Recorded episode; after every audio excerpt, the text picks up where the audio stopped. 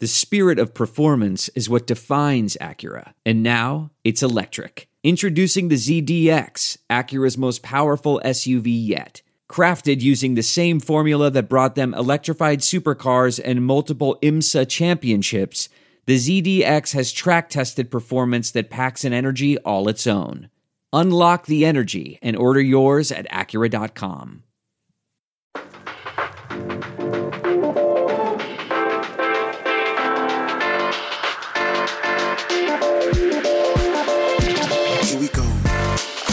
on, everybody? Another episode of Sharp Lessons coming your way, as always, presented by Stadium. We've got the Professor Nate Jacobson. I'm Ben Wittenstein. Another week goes by, another week inching closer to football. Nate, we still got some preseason NFL games. We do. We are talking SEC win totals though for college football because that starts in like 10 days, I think. As of this recording, we've got uh, week zero of college football coming up in 10 days, and we got some golf stuff going on. So Still, dog days of summer, but plenty of things to bet on. Yeah, starting to feel real, especially knowing that we're wrapping up the college previews today. We've been doing one per week. I believe we have at least uh, schedule analysis, some win totals of big teams. So now it kind of is feeling real that we're going to get college football very soon. And then the NFL with some preseason, and there was plenty of action uh, over the weekend that we had a, a, kind of a mixed bag on. I know our best bets did pretty well, but some personal stuff I bet didn't pan out. So so hot. Um, but it, now we have preseason week two, and there'll be another preseason, and then before you know it, we'll be talking week one, that Thursday night game, Cowboys at Buccaneers. Yeah, I'm excited. I I've been watching some preseason and then reading like college football previews, and it's just like it's getting me going. It's like it's almost fall. Yeah Leaves are going to start to turn in like a month. It's going to get colder. It's going to be quarter zip season. I'm excited, and we're going to be able to watch football. So I'm very excited about that. But for now, we don't have regular season games in the NFL. Of course, we have preseason. And let's take a look at some of the lines because there have been some NFL week two preseason line movements, which we oh, wanted yeah. to hit on. I know you wanted to talk a little bit about it. So, what should people be aware of if they're going to be betting some week two preseason football?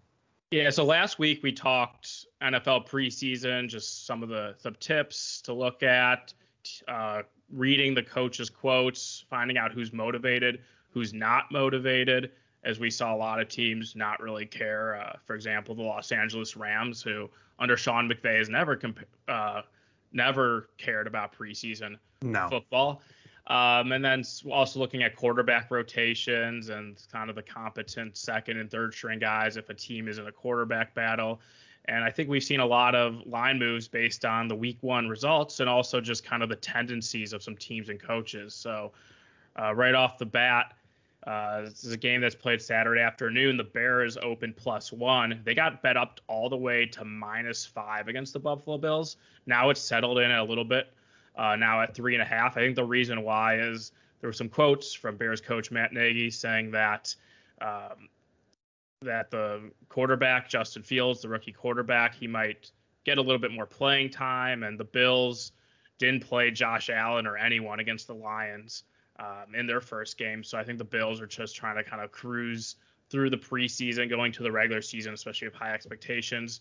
Another big move: Jets open three and a half at the Packers. They get up, bet up to minus two and a half as a favorite, so a six-point line move in that game.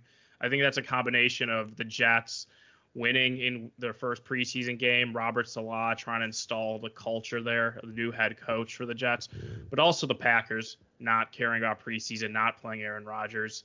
Uh, Vikings from one and plus one to uh, against the Colts to minus two and a half. I think that's just based on the Vikings playing poorly and some of Mike Zimmer's quotes calling out the team and kind of wanting to play, uh, use the second game as a dress rehearsal after benching everyone. Uh, the biggest move, Raiders pick them at the Rams to minus seven.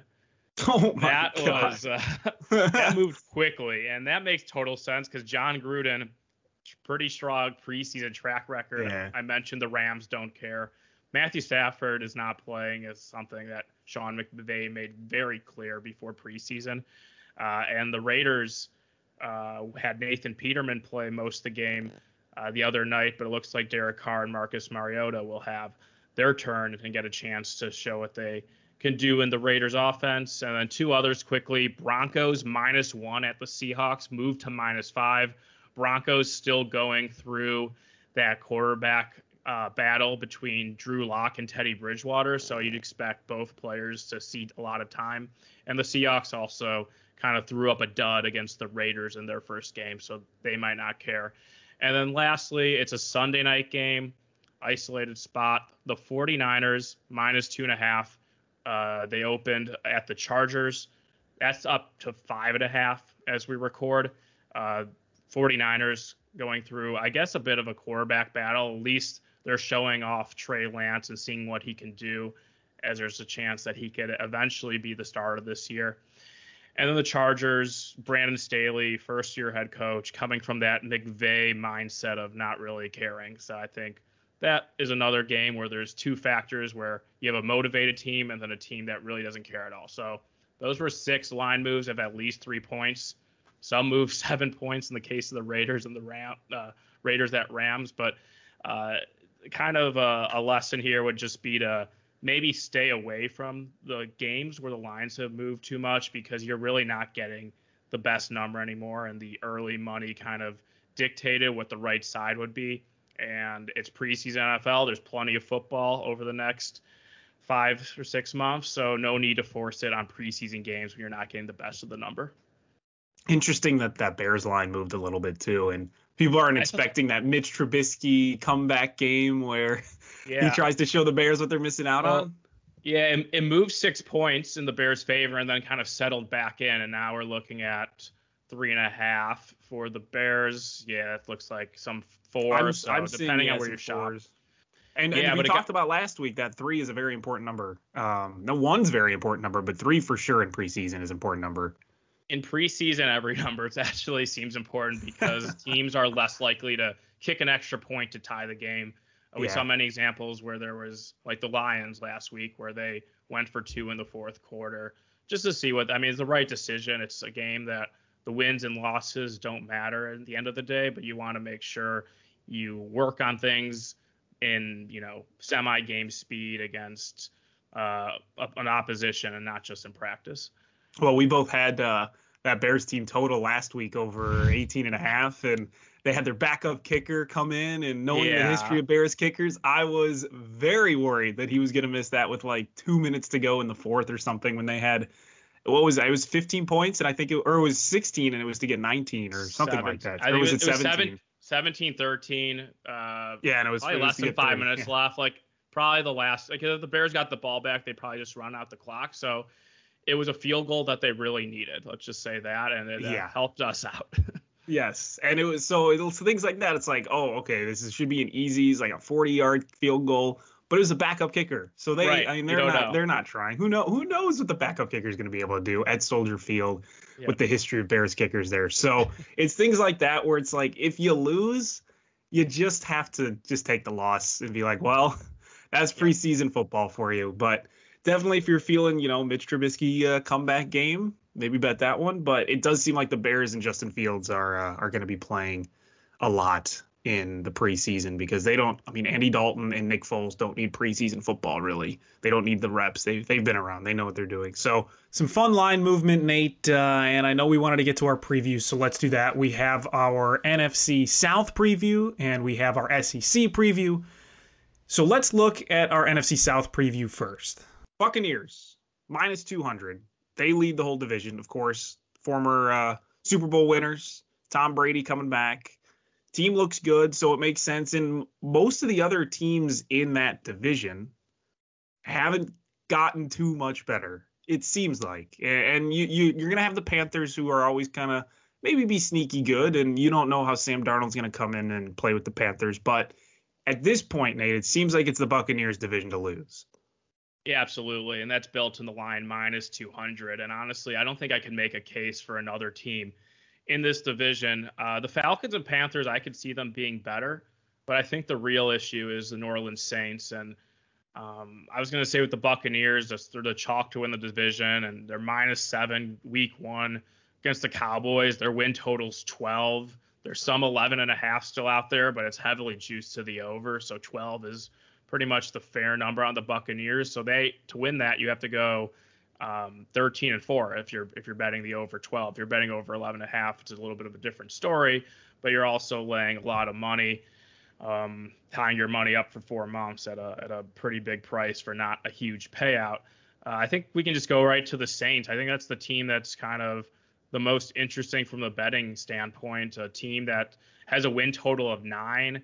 I think it opened nine and a half. It's been a lot of under money on the Saints, and you lose Drew Brees, who may have been old, but it was a team that player who kind of brought the team together and they molded a full offense over him. And now you have some questionable quarterback play right now with Jameis Winston, Taysom Hill doing battle in training camp and preseason. And questionable is a very uh, nice way to put that. It's a very questionable.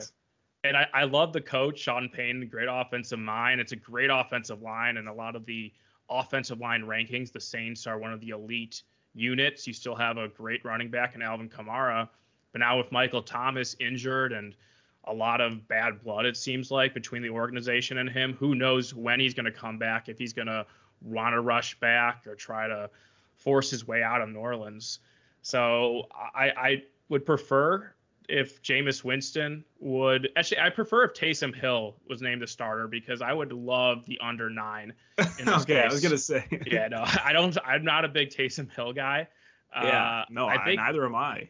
I think Winston in the right situation is is fine. He just turns the ball over a lot, and I don't know if the wide receivers and, and pass catching weapons they have outside of Kamara, it, it's not that great. And I think that under nine is something I haven't bet too much NFL um, futures in terms of win totals, but I think after this show, I'm gonna make my uh, position on the Saints under nine. You can get nine minus 120. I wouldn't be surprised if this closes more like 135, 140, maybe even 150.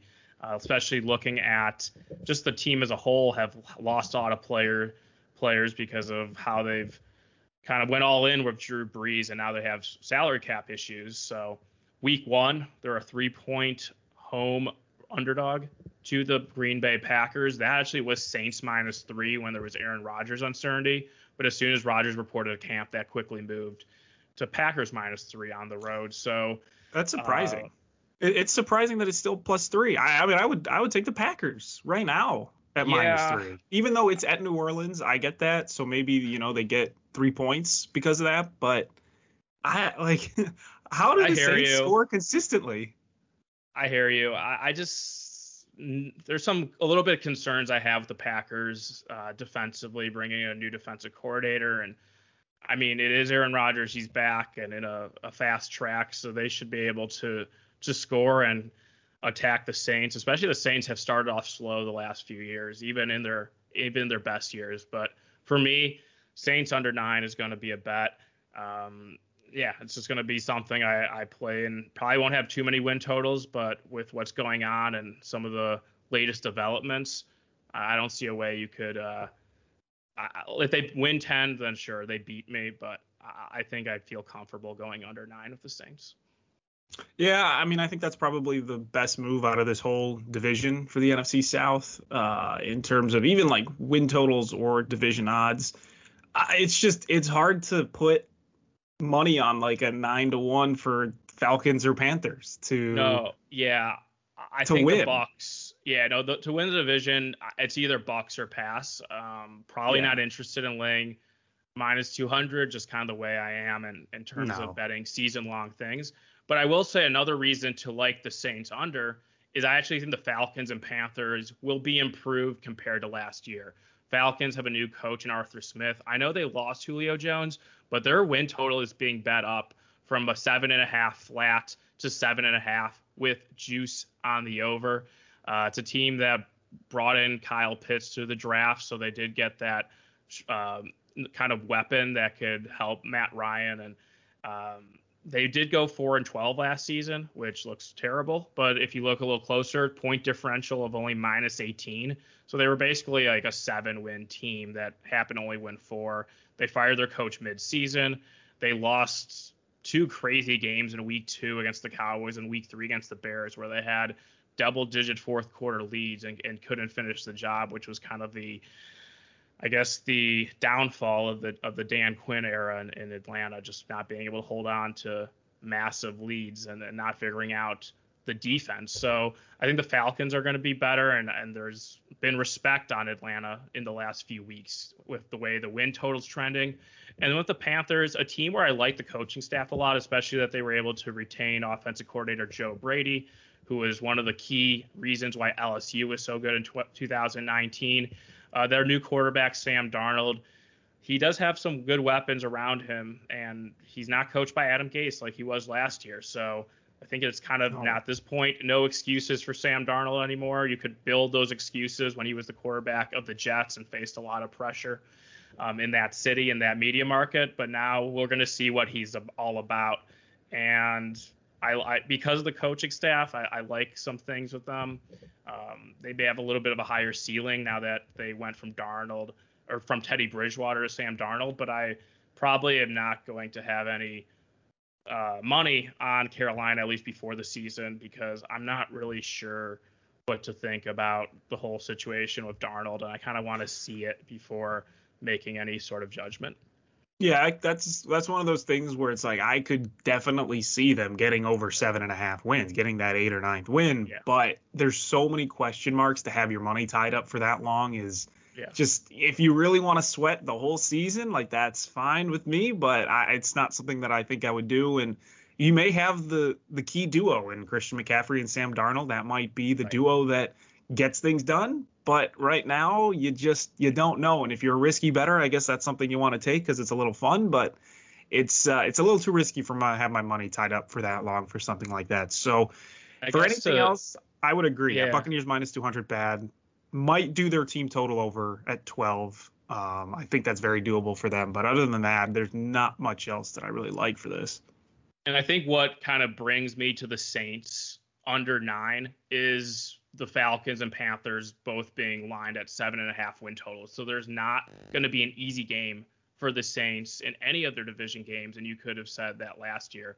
There was definitely some some easier games with the Panthers going through that massive rebuild and the Falcons kind of in free fall and tearing things down. But I think both teams are going to be at least competent this year. So I'm not going to go over the Falcons or Panthers, but them being, you know, potentially 500 teams and making life difficult for a team that's kind of dominated the division of the Saints are the re- another reason and a factor why the Saints under nine is going to be a bet for me. All right, Nate. I don't know if you knew this, but in the SEC, football means more. Apparently, it just it means just, more. Oh, it I just know. means more in the SEC. So this is our SEC preview episode. So let's look at some of the teams, and it would uh, we we should just start with Alabama because yeah. the the rankings yeah. start with Alabama. They're number one overall. Coaches poll, AP poll, every they're going to be number one to start this season and in alphabetical order, they're they're number one also. and so. in alphabetical, exactly. They're just number one all across the board, and this is going to be a really interesting season, I think, for Alabama because they're obviously coming off a title win, and arguably probably their best team that they have ever had. They had what was it, six first round draft picks on that team? At least offensively, it was. Yeah. They put up numbers that were comparable to that 2019 LSU team, and I know there was a weird season and maybe not every team was fully prepared. And Alabama probably had a little bit of an edge just because of how disciplined and buttoned up that program is with Nick Saban. Uh, but it still was eye popping numbers. And they did a lot of it without Jaylen Waddle, who ended up being the number six pick in the draft. He did come back for the national title game, but he did get hurt pretty early in uh, last season. Yeah, and they lost their quarterback Mac Jones, uh, and they're replacing him with new quarterback Bryce Young, who if I believe correctly, he had like 15 snaps throughout the regular season, something like that. So yeah. he's coming in mostly new quarterback. They're having a whole new running back system, new wide receivers, relatively fresh offensive line. Their strongest point on that team apparently is going to be the linebackers in the secondary. They have a, got a, a good amount of returning linebackers. Their secondary is returning. So this might be one of those Alabama teams who tries to figure it out on the run on the offensive side of the ball um, throughout the season, but defensively they're going to be very strong, at least in the secondary and for the linebackers. Um, and up front, we always know they recruit, you know, the big guys from across the country, so they they'll probably be okay up front as well. Their over under for the season, Nate, is 11 and a half. Juice, though, is on the under. So a lot of these sports books do not expect Alabama to go undefeated, which I think is interesting. But I mean, you look at their schedule and it's you know it's okay. It's it's not the easiest schedule in the world but again it's not the hardest And when you're one of the top teams in the country. You're never really going to have a hard schedule because you are the best.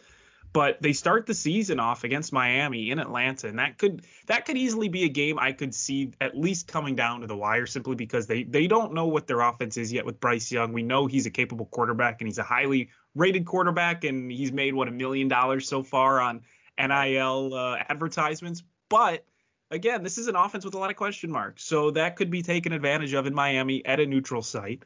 Um, they have a tough game at Florida on the road two weeks later.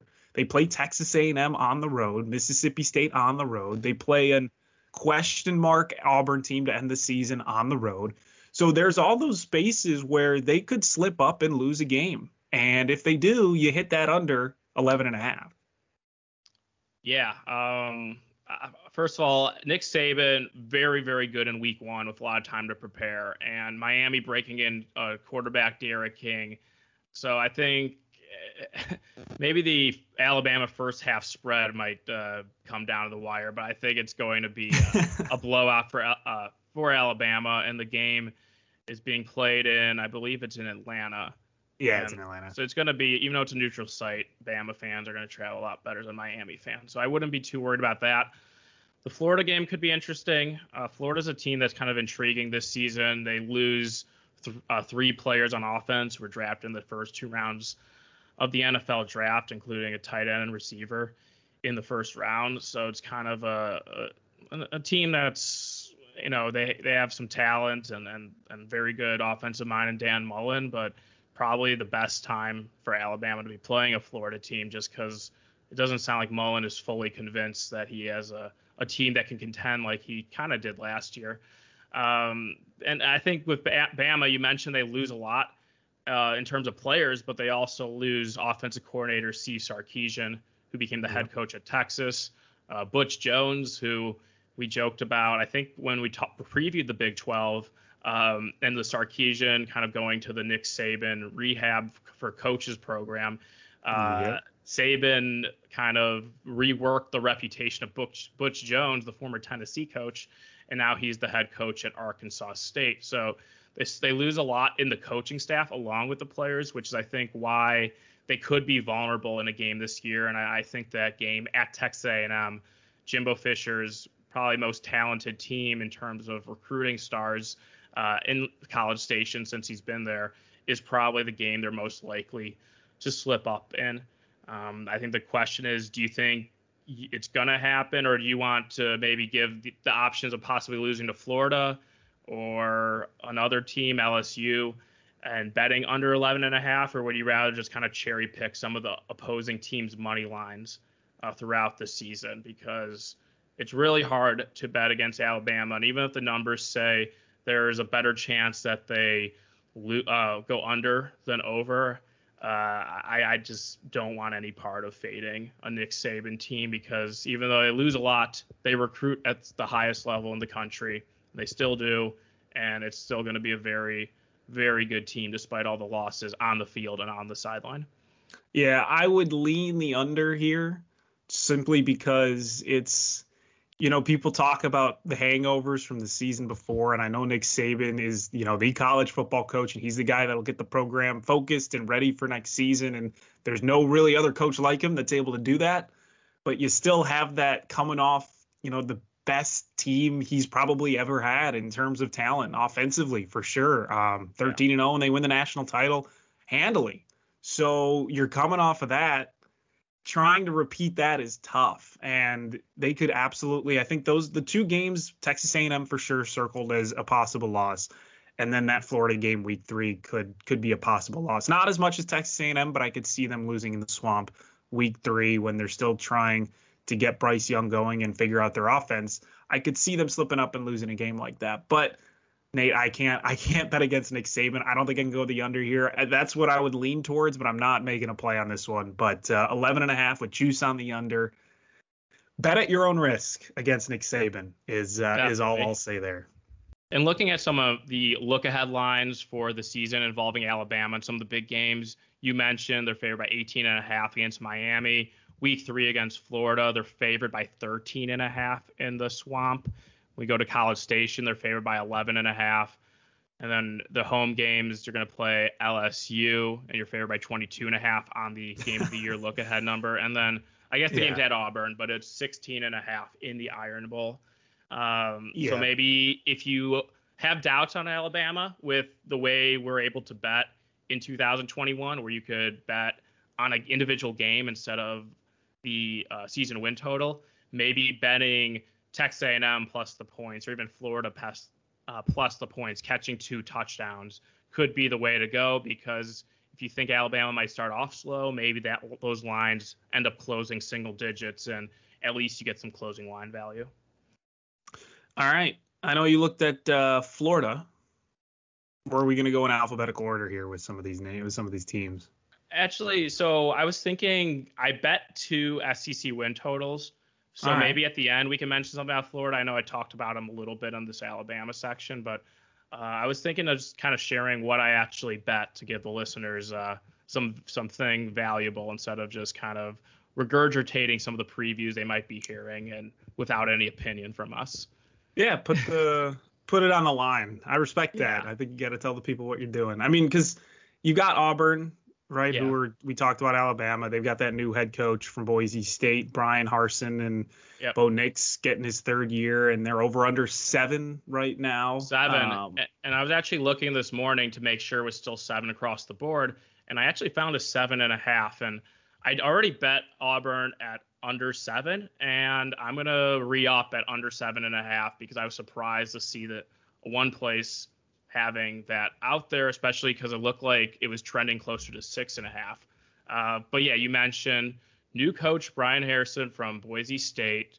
Uh, Auburn wasn't happy with Gus Malzahn, even though he wasn't terrible, at least in my opinion. And you know, you think you, when you buy out a coach in a pandemic for 21 million dollars, then there must have been some real wrong. influence. Yeah. there must have been some really like some boosters Something's who really bad. couldn't stand him or something. Uh, yeah. You mentioned Bo Nix as their quarterback, who I'm not a huge fan of. But with Auburn, it's always a schedule because you play in the SEC West. You always have a crossover SEC East game against Georgia. It's no different this year. And now this year, with a new coach, you're going week three, a night game at Penn State. Two weeks later, you play at LSU. A week later, you're home against Georgia before a bye week. And then you go, actually, there's another game you play at Arkansas before a bye week. So that's a really tough stretch and then you play at A&M and at, uh, versus Alabama. You host them in the Iron Bowl in November. The Mississippi schools you get at home, but those teams can be tough, especially Ole Miss, which I think has a, a potential to maybe exceed their expectations with the offense they have. So for me, Auburn under seven is something I already bet. I'm gonna re up at under seven and a half. Just knowing there's five games where I, I'm not sure they're gonna be underdogs in all those games. I could see them going 0 and 5 in those games, and they'd have to win one of them plus all the rest of their games to beat me and win eight games. So under seven on Auburn. If you can find that seven and a half, if you want to DM me, I can tell you where it is, but I don't want to be giving out sports books that uh, are just uh, I'll give them free publicity on the podcast. So Auburn is a team I'm going to look to fade this season. Maybe not individual games because they could be a, a team that there's still talent there defensively, so they could maybe cover some games uh, as underdogs. But when it comes to the win total, I really like the the under on the Auburn Tigers. I'm gonna shoot you a DM at the end of the show. Ask for that seven and a half because that yeah. if they, if if I can find a seven and a half, I think I'm absolutely gonna take that because then you can still get seven and you still win the bet. I, I really like that a lot because as you said, that schedule it is very difficult to find eight wins on that schedule unless Bo Nix like improves sure. by tenfold as a quarterback and, and improves all the the bad deep balls and the accuracy, decision making, all of that. If he just suddenly improves all of that this offseason, maybe I could see Auburn getting eight wins. But that's a tough end of the schedule too, and they play a lot of tough teams on the road. So I, I don't know about that eight win mark for them. I really do like under seven and a half a lot. Yep. So yeah, I think, and another thing you you mentioned the questions with Bo Nix, but I think there's a lot of questions with the head coach coming in first year uh, from Boise yeah. State. I know he had a year at Arkansas State, which I guess is could be considered SEC country, but it's also the Sun Belt, and it was also a long time ago. So I think yeah. he just it just seems like an out of place hire, and it was a, a, a good career move for him, I guess, because you know he he turned down a lot of jobs. Um, at Harsin did at Boise State, and he got a top level job, but unfortunately, being Auburn in a state that has Nick Saban and an SEC that's going to get even better now with I guess Oklahoma and Texas coming in, it's just a really tough job, and I thought that should have been factored in more with Gus Malzahn and his legacy, taking them to a national title game in his first year at head coach in t- 2013 and beating uh, Alabama two other times, um, others on that pick kick six game. So thought uh, it was kind of unfair that Malzahn how he left, and I could see this year being a down year for them. All right, let's look at Georgia. And that's most likely the team that would most likely face Alabama in the likeliest of SEC championship games. Um, and this is really, Nate, it seems like this is the year that Georgia can do something good. This is like everything's like lining up for them. They're getting a ton of returning players. They got JT Daniels coming in for his full season, coming over from USC a couple years ago. Uh, their over under is 10 and a half, with the over being juiced at most of the places that I saw. Um, but this is, I mean, this is a team that Kirby Smart worked so hard to recruit. He's got all the players that he needs, got an incredibly strong defensive line in terms of players. Um, it, it really seems like this is like the make or break year. And I, am not saying Kirby Smart's going to get fired if they don't, you know, make a title game this season because I think they're very happy with Kirby Smart in Georgia with the way he's been recruiting. And surprisingly, he has been a better recruiter than Nick Saban over the last five years or so by like the slimmest of margins, but he's been able to out recruit Nick Saban. So I think this is this may be the year where we see that recruiting margin payoff for Georgia, where they really just dominate every single team on their schedule. And I would probably lean the over 10 and a half. I mean, I think this is a team that could easily go undefeated. Um, and I know this is in terms of their uh, in terms of their schedule, you look at it and early on, they have that game against Clemson and that week one game in Charlotte. I think that's a winnable game for them. I really do. Um, and I don't know, Nate, if you have that line pulled up for for week one for that. Um, but yeah, after that Clemson game, it's smooth sailing for most of the rest of the season. Um, they've got UAB, South Carolina, Vanderbilt, Arkansas, Auburn, Kentucky. That's their next six games. So if they lose to Clemson, I think they could really win out the rest of their schedule too, and then the, you still have the over. If they beat Clemson, I would be shocked if they didn't hit the over based on their oh, yeah. schedule. So I, I, think you're still pretty safe, even though there's a little juice, minus 125, minus 130. I think that's one of the smarter team total bets you can make in college football is the over 10 and a half for Georgia. Yeah, so Clemson is right now a three and a half point favorite. I know earlier in the summer it was four, four and a half. So I think that there's kind of some love for Georgia, kind of like you've mentioned.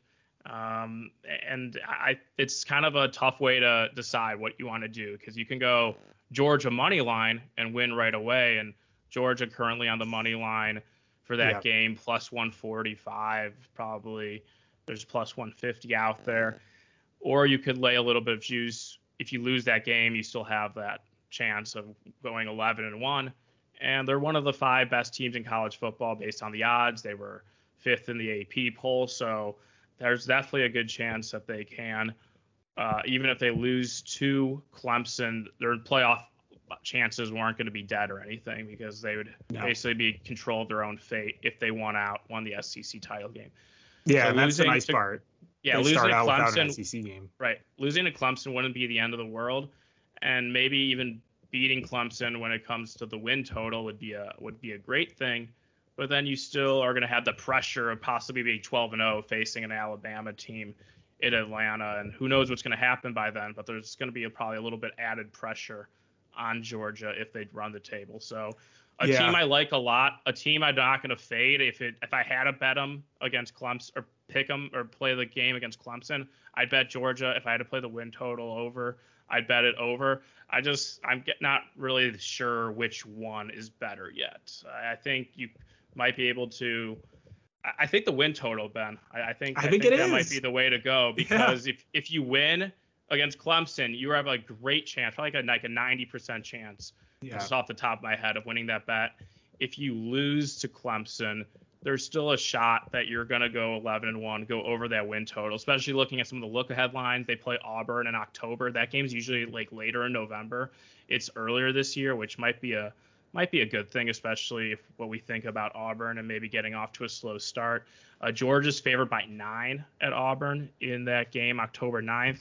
And then looking at the the uh, I know we're not allowed to say it, or uh, I mean, the people aren't allowed to say it, but the world's largest cocktail party. I, for, I don't know exactly what they call it now. I know you can't say cocktail party anymore.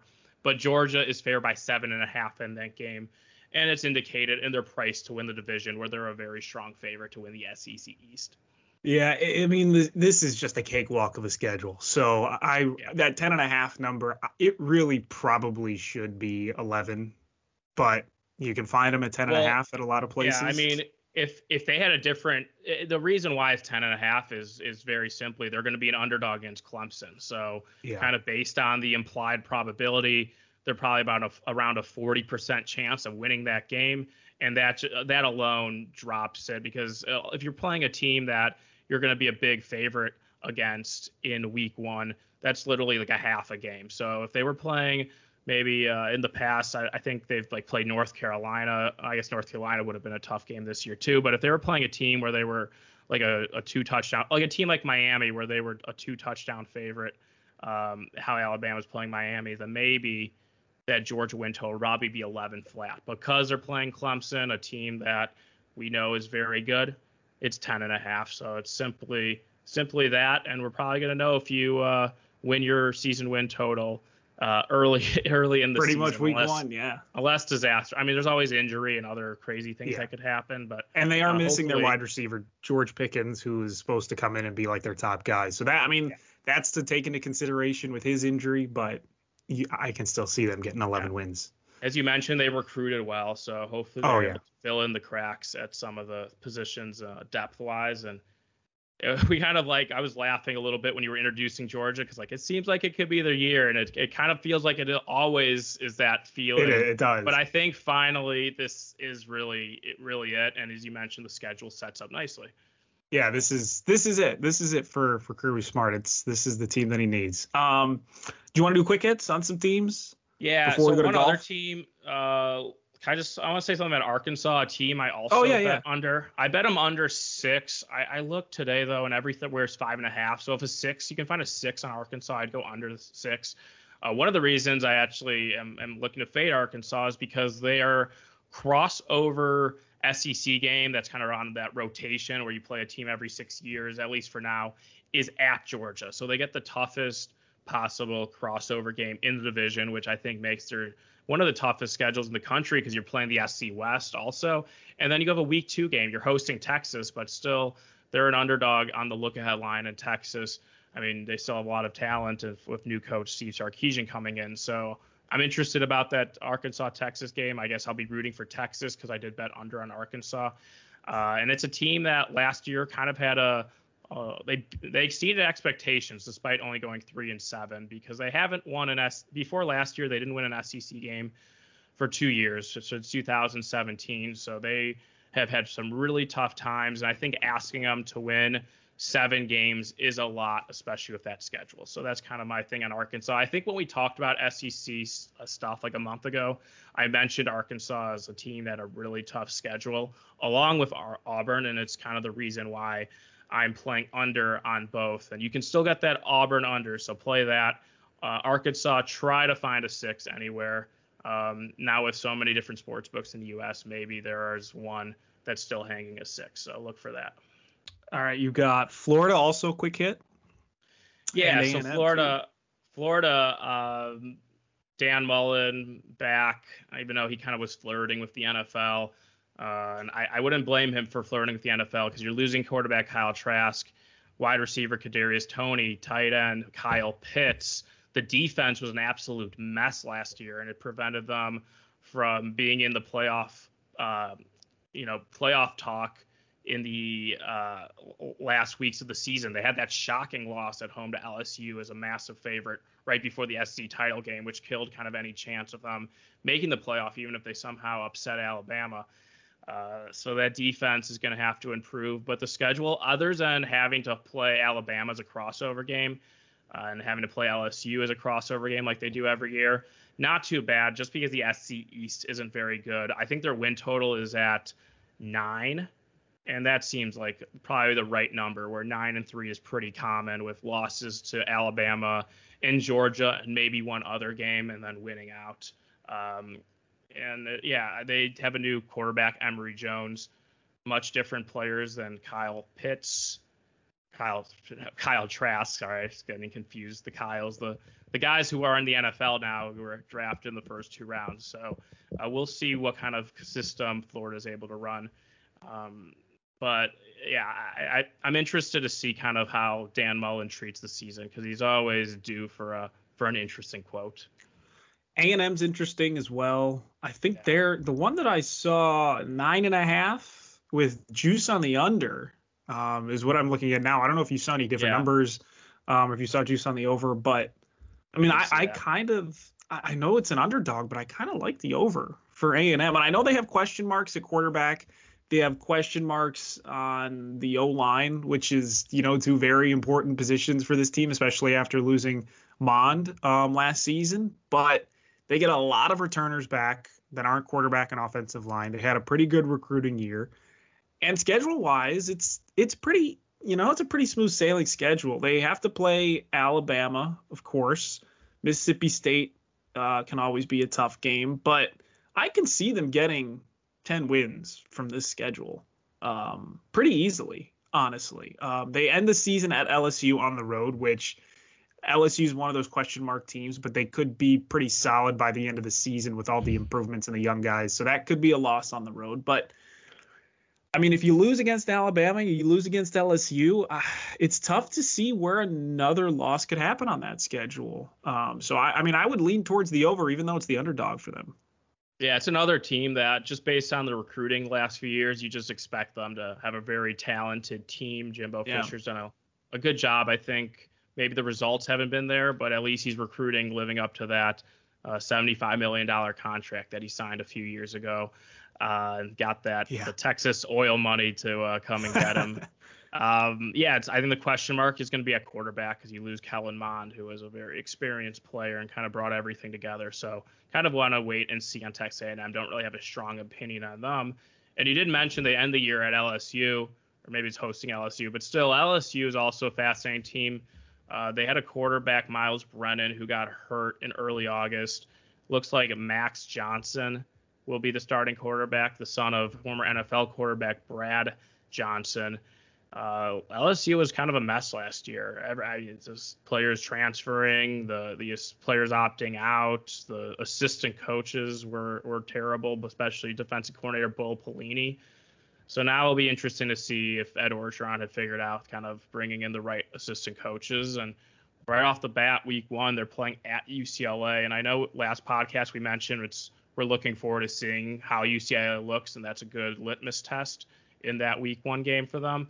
But the same thing with LSU. I think we're going to learn a lot about the Tigers that night in Pasadena, and if they could kind of be more of that consistent national title contender, or if maybe they're going to be looking for a head coach soon. I think the the uh, outcomes are very wide, and the range of outcomes could be anything for LSU this season. Yeah, they're the most one of the more intriguing teams just because we have no idea what's what they're going to be doing. So I'm I'm gonna have a lot of fun watching LSU. The whole SEC as always, yeah, I think is gonna be a lot of fun, Nate. But before we get to our best bets, let's uh, you want to hit on a bit of golf, Northern Trust coming up. Um, yeah. What what are gonna be some of your plays for that? Yeah, so the Northern Trust. That's not the Open, not the Invitational, just the Northern Trust. It's Northern the start Trust. of the FedEx Cup playoffs. Top 125 players in the FedEx Cup standings qualified for this event. It's the first of three playoff events. After this week, the top 70 in the standings will move on to the BMW Championship. And then after that, the top 30 will go to the Tour Championship in the Atlanta area. And play for a grand prize of $15 million. So a lot of money at stake. So you're going to get really good fields right now, obviously, because it's the best players from this season, but also players very motivated to get on that massive purse and, and finish up high in the in the FedEx Cup standings. Which even though it's not a major, it's kind of been incentivized by the uh, the cash reward. Uh, the event's played at Liberty National, which is in New Jersey, but I think it's kind of like overlooking the Statue of Liberty. So I, I, think a lot of people are calling it New York, even though it might actually be in New Jersey. Uh, the event was last played here in 2019, and that's when Patrick Reed won the event. Uh, I wanted to talk about this event uh, on the podcast because I did make a large bet this morning, and it was a bet I've been thinking about making probably since even before this week and the field was set for the Northern Trust, and that's on Rory McIlroy. I, so I've known he I was going to bet him since last week because last start he had coming off an Olympic appearance was it's a long travel from Tokyo to Memphis uh, at the FedEx St. Jude WGC event, and he finished 12th in that event, but he was first in strokes gain off the tee and third on approach. So he was striking the ball extremely well. Uh, he just wasn't putting well. He had a horrible week on the greens, which is tip not typical McIlroy, but it, it, happens from time to time. He finished sixth here at Liberty National in 2019. It was because of the putting, so I'm hoping maybe he found something on the greens two years ago.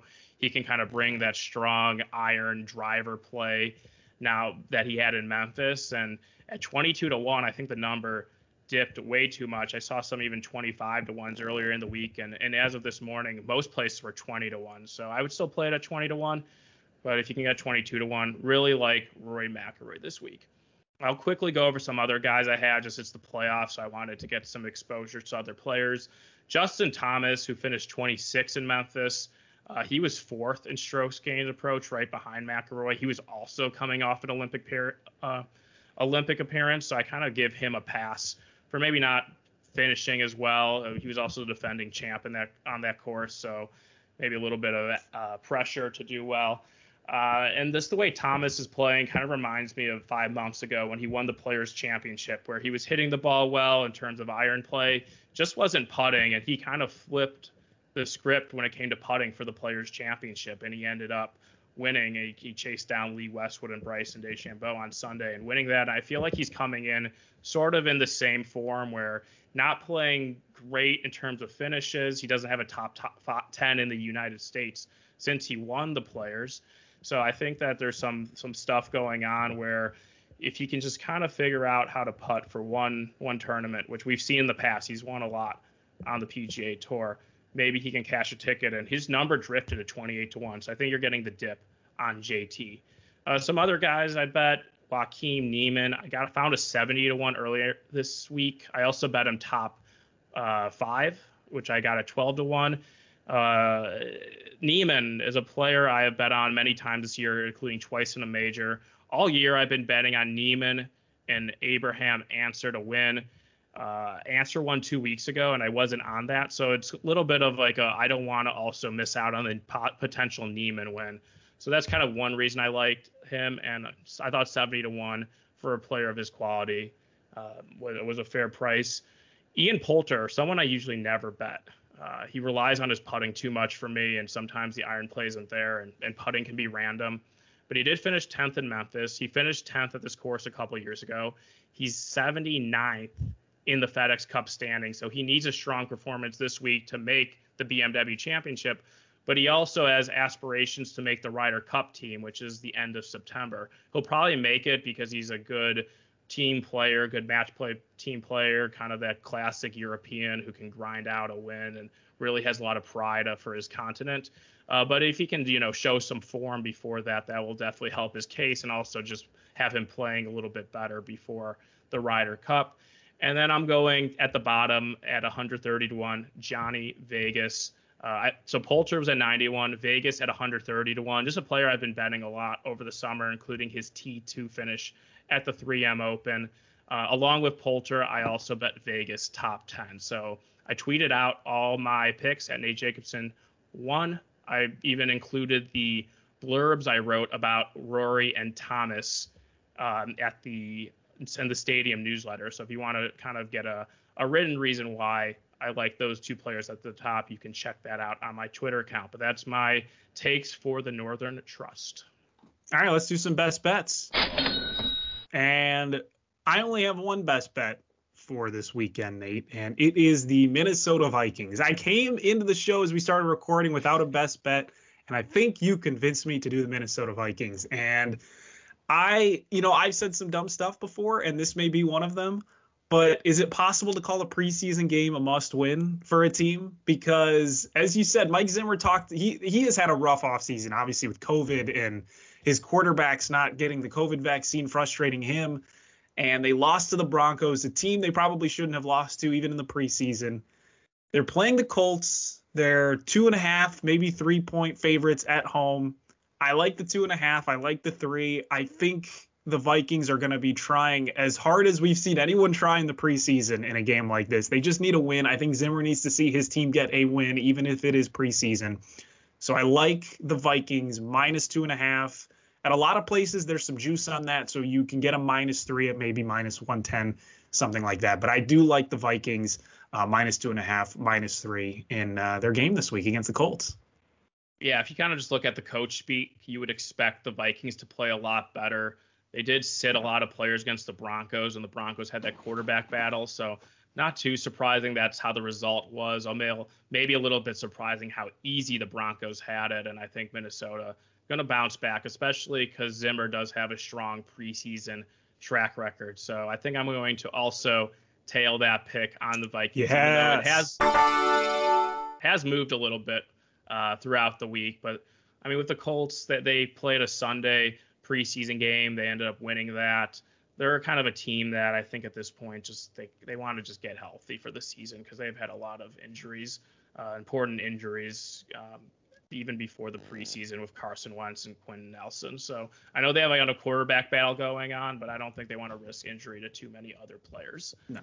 Love a bet tail. Uh, yeah. So let's go with my best bet. And because i bet a lot of money on it i'll and you know i sometimes want to give just like one day events you know a couple hours you know if you're going to win. But i'm going to give something that lasts mm. through sunday and i'll say rory mcilroy 22 to 1 to win the northern mm. trust is one of my two best bets. I explained why if you want to go back in the podcast and missed it. But yeah, I, I like Rory a lot this week. It's a bet I've been eyeing for over a week, and I, it was the number came out the way I wanted, and I think this is a, a great spot to to take him and have him kind of go up the FedEx Cup standings. Because Rory McIlroy loves money, and I know he's going to want to be in the mix at East Lake in two weeks. My other best bet, let's go to soccer. and You actually got to wait till Sunday, Sunday morning in the States. And we have Wolverhampton against Tottenham in the Premier League. The Premier League started last week, so this is the second game week for all clubs in the Premier League. Tottenham had one of the best results in the Premier League, upsetting Man City 1 0 at home. Now they go on the road at Wolves. Uh, the big storyline kind of in the EPL right now and kind of throughout the summer was Harry Kane's future. And Harry Kane, who's rumored to go to Manchester City from Tottenham for over 100 million pounds, uh, is has didn't show up to Tottenham training, is not part of the squad, or it possibly not going to be part of the team's plans going forward. So without Harry Kane, Tottenham kind of lacks a goal scoring threat. Wolverhampton is a team that doesn't score, but the reason I really like this is because of the familiarity between the teams. Tottenham has a new manager, Nuno Espirito Santo, who is the manager for Wolves the last few seasons. He got him promoted to the EPL. I think just because there's so much familiarity between the teams and Santo knowing the players, that there's going to be a really tight game. So under 2.25 on the Asian handicap, Wolverhampton, Tottenham. Uh, you can bet, find, maybe find at your specific book, it'll say two or two and a half basically meaning if they score two goals, you win half your bet. If they score zero or one, you win your full bet. If they score three or more, you lose the bet. But I feel really good that they're not going to score three goals, and at least we win half our bet on that Sunday morning game. But I wouldn't be surprised if it was 1 0 each way. Uh, in that game on Sunday morning between Wolverhampton and Tottenham under 2.25 goals. All right. So those are our best bets. We will be back next week. What are we doing next week? Nate, what are we previewing? Next week, we're, we're going to go full on NFL and start attacking the AFC. We covered oh, yeah. all the NFC conference as long with all the college football. So we're wrapping that up. So as we get close to the football season, I think we'll actually start be able to preview some games and try to figure out figure out that, which is super exciting. But yeah, I feel like there's gonna be a lot to talk about the AFC because there are some definitely some interesting divisions this season. So looking forward to more previewing the football season as we get ever so close. And if you on. Yeah, and if you missed our Big Ten, ACC, Pac-12, go back. You can find it in the feed for the podcast. That is always going to be there as we get closer and closer to college football season. Nate, we are oh so close to college football season. But that'll do it for us this week. Good luck on your best bets. Good luck on any bets that you make for NFL, MLB, whatever it may be. Good luck to everybody, and we will see you right here next week.